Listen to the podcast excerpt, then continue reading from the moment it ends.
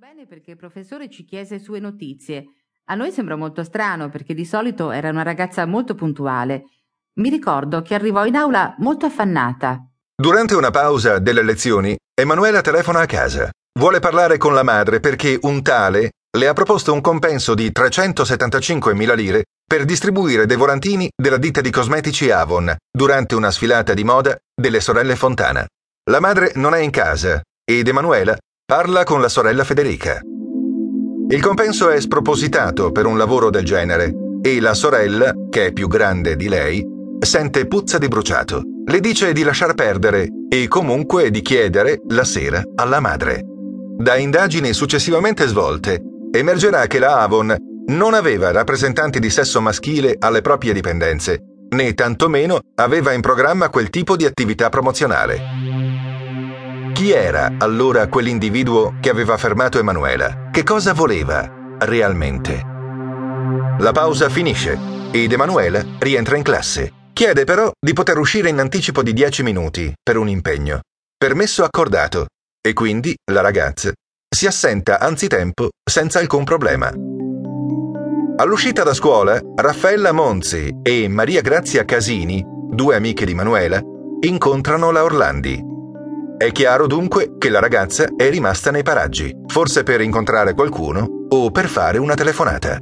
Emanuela chiede consiglio anche a Raffaella su quel lavoro che sembra tanto allettante e così ben pagato. Anche Raffaella, come la sorella di Emanuela, sottolinea che la cifra è molto alta, ma, si sa, a quell'età si ha poca esperienza di vita e così le suggerisce di fare quello che si sente.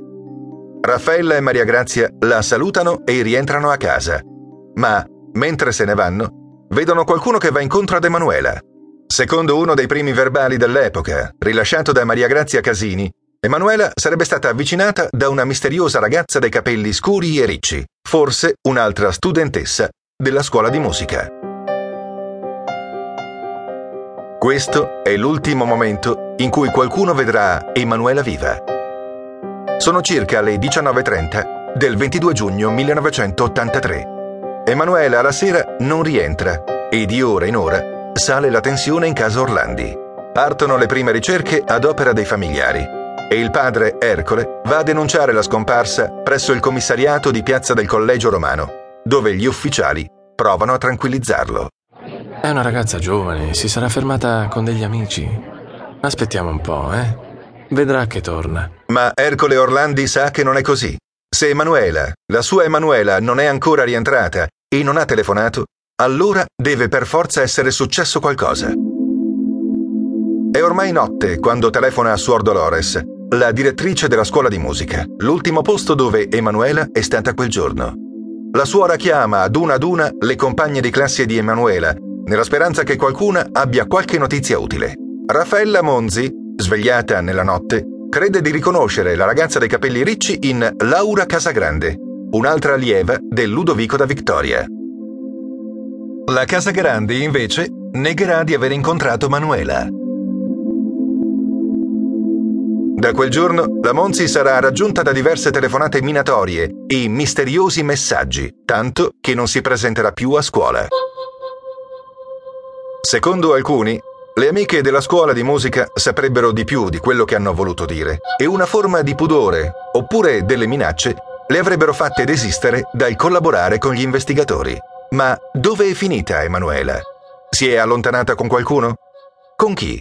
Secondo Ercole Orlandi, Emanuela era una ragazza molto seria ed attenta, che non sarebbe salita in macchina da sola neanche con il suo insegnante Don Cividelli.